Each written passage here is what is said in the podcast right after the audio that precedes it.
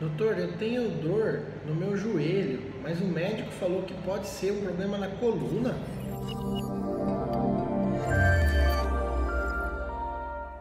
É isso aí, pessoal. Nosso sistema ósseo-muscular ele é todo interligado. Então, os nervinhos que nascem na coluna lombar se irradiam para as pernas. Eles vão até lá a ponta dos dedos.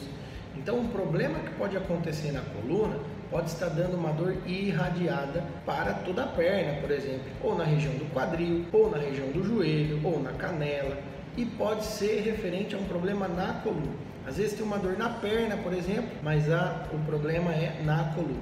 A gente fala que é essa dor do nervo ciático aí, quando essa dor irradia com característica neuropática pela perna, causada por uma compressão na região da coluna lombar, por exemplo. Mesma coisa no ombro, tem uma dor no ombro que corre aqui pelo braço, às vezes na escápula, pode ser um problema no ombro ou pode ser um problema na cervical, porque os nervinhos que nascem aqui se irradiam por todo o braço.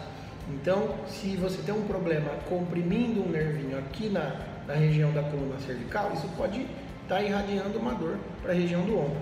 Por isso que é importante a avaliação do especialista. E o médico tem que te examinar como um todo.